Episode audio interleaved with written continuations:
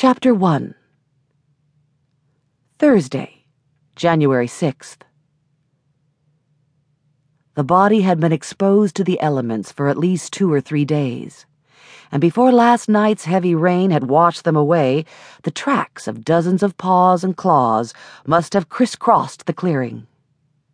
It was shaping up to be a long, cold winter, and the animals were hungry. Deputy Alex Mace shivered as he picked his way gingerly past the town's single forensics expert, a young doctor who'd been elected coroner because nobody else had wanted the job. The doctor was crawling around the clearing on his hands and knees, his nose inches from the wet ground as he found and flagged the scattered bones and other bits the animals had left. You don't have to hum to yourself, Doc, Alex muttered sourly. We all know how happy you are. Remaining in his crouched position, Dr. Peter Shepard said cheerfully, If a murdered teenager made me happy, Alex, I'd be worse than a ghoul. I'm just fascinated by the puzzle, that's all. Waiting patiently, just a few steps behind the doctor, camera in hand as he waited to take pictures of each flagged spot, Deputy Brady Shaw rolled his eyes at Alex. Alex grimaced in sympathy, but all he said to Shepard was, Yeah, yeah, just find something helpful this time, will you? Do my best, the doctor replied, studying what appeared to be a bleached twig. Alex walked to the area where most of the body had been found, noticing with a certain amount of sympathy that Sandy Lynch was over behind a tree, puking her guts out. She was having a lousy introduction to the job, poor kid. Not that the old hands were handling it any better, really. Carl Tierney had had the misfortune to find Adam Ramsey's mortal remains, and the ten year veteran of the sheriff's department had promptly lost his morning egg McMuffin.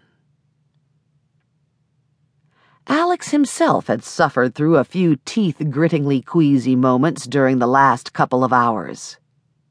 In fact, the only member of the Cox County Sheriff's Department who had shown no signs of being sickened by the gory sight was the sheriff.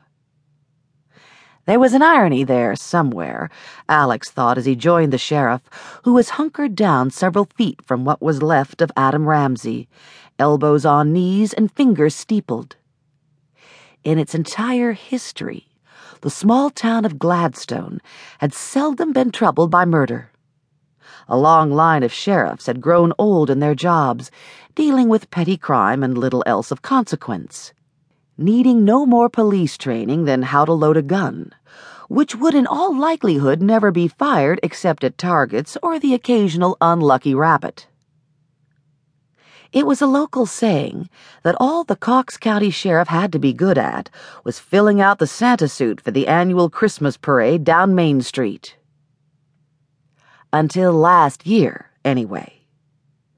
The town finally elected a sheriff with an actual law degree and a minor in criminology. And what happened? Damned if they didn't start having real crimes. But they were blessed in that this particular sheriff had very quickly displayed an almost uncanny ability to get to the bottom of things with a minimum of time wasted. At least until recently. This makes two, Alex said, judging that the silence had gone on long enough. Yeah. Same killer, do you think? Startling blue eyes slanted him a look. Hard to tell from the bones. Alex started to reply that there was a bit of rotting flesh here and there, but kept his mouth shut. There was little remaining on the skeleton of Adam Ramsey. That was true enough and what was there didn't immediately offer up any evidence as to who had killed him and how.